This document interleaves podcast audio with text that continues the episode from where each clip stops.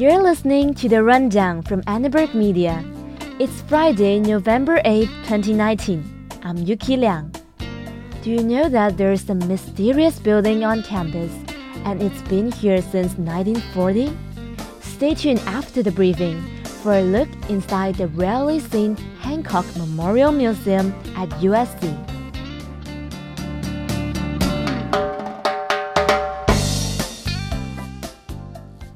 Slew of varsity blues scandal cases are continuing to make their way through a Boston federal court.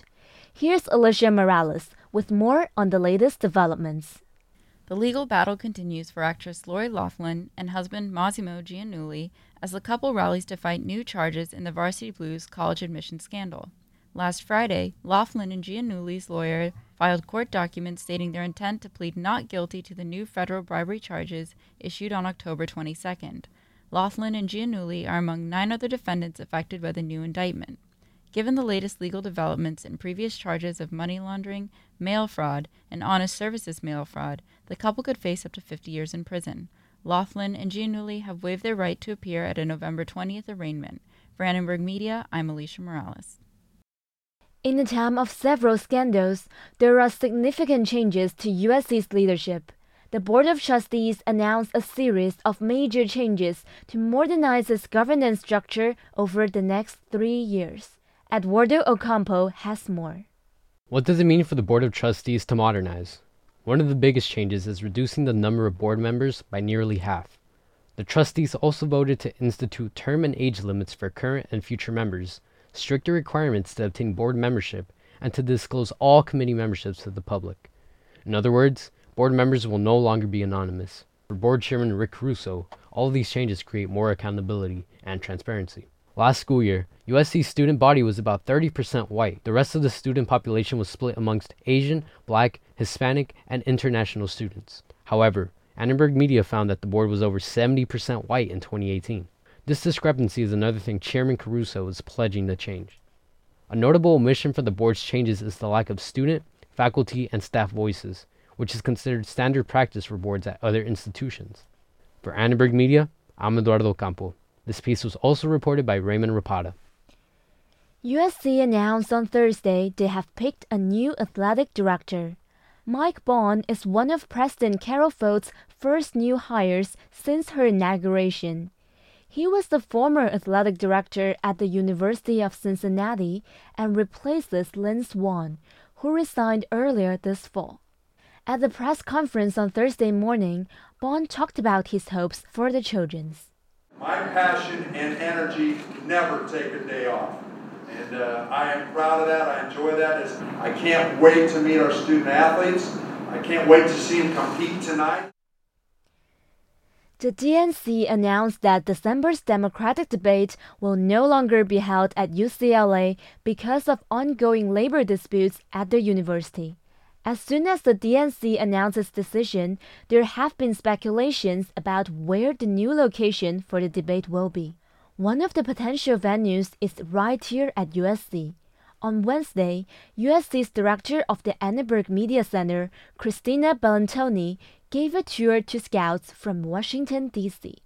What we know is that there are several other campuses that they're taking a look at. It's important to them that they do it on a college campus. And what I know as a journalism professor who was a political reporter for many years, uh, very passionate about this and really want to be able to expose our students to the presidential race, I want it here. And I'm going to do everything I can to, to help that along.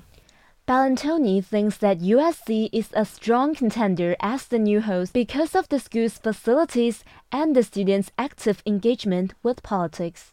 However, it is unclear when the DNC will make a decision.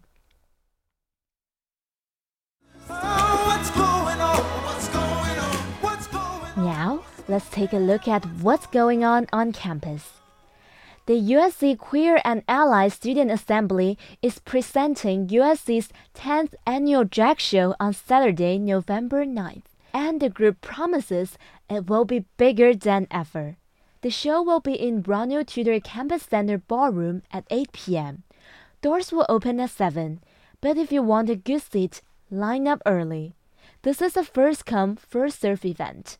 Designer and fashion publicist Dylan Powell will be hosting the show. 10 superstars from previous drag shows will serve as judges, and there will also be an incredible lineup of student talent. Be on the lookout for their event page on Facebook to find out how you can win VIP seats or meet and greet passes for the show.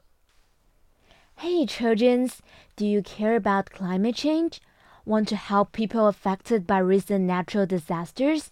Does the word Bruin instantly ruin your day? If your answer is yes, then join this year's USC versus UCLA Mapathon Challenge. The focus this year is on how climate change is impacting our lived environment. If you want to make a difference through mapping, this will be a great chance. And don't worry, no geographic information system skills are required. Participants will get a quick training on how to use OpenStreetMap to assist in humanitarian projects around the world.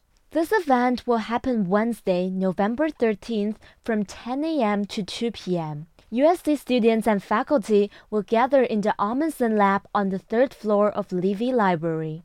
Search on Facebook for USC versus UCLA Mapathon Challenge and RSVP there. Now it's time for Children's House.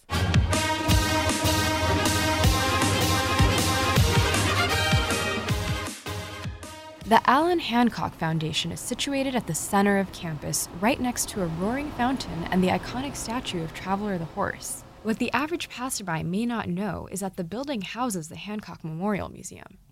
The foundation was built by Allan Hancock, a civil leader of Los Angeles in the early 20th century and supporter of USC. It's grand in stature and adorned with concrete carvings of dolphins and seahorses as an homage to his love of oceanography. He led 10 expeditions to the Eastern Pacific, um, Panama, Galapagos Islands. He was very well known about it uh, during the 1930s when he led them. So. That's Melinda Hayes. I'm the rare books librarian here at USC. I've been here at USC since 1985. Hancock's collaboration with USC was the result of his friendship with student John Garth, who went on those expeditions to sea. He suggested that Hancock publish his scientific findings at USC. If you're willing to make an appointment, Hayes will regale you with Hancock stories like this one and escort you through the museum's four public rooms. Okay, we're here. Hayes leads me into a spacious, formal dining room.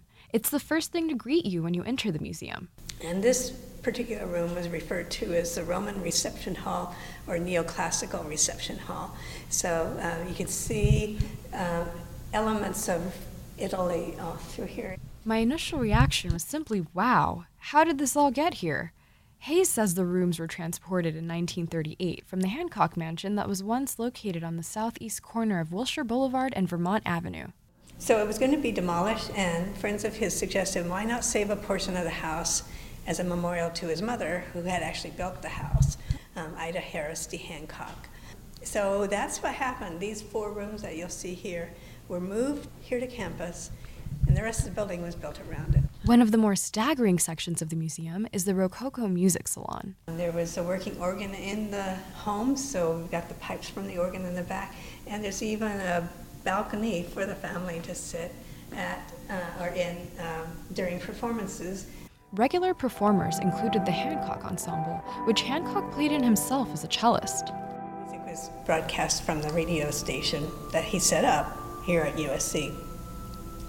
Of course, he was playing classical music, and it eventually received the collegiate uh, letters KUSC. So that was basically how that how the radio station at USC got started and became this, uh, you know, basically world-renowned radio station that it is today. While many of Hancock's accomplishments, like the KUSC radio station, remain campus staples today, Hayes is the only Hancock historian at USC who can actually tell you about their origins. Looking at finding is finding a replacement because this year it will be my 20th year doing this. Any takers? You'll have a lot of Hancock history to brush up on, but just think, you'd get to be the gatekeeper to one of USC's most prized relics. For Annenberg Media, I'm Nia Johannes. That's it for this Friday, November 8th, 2019. Have an amazing week and tune in next Friday. I'm Yuki Liang.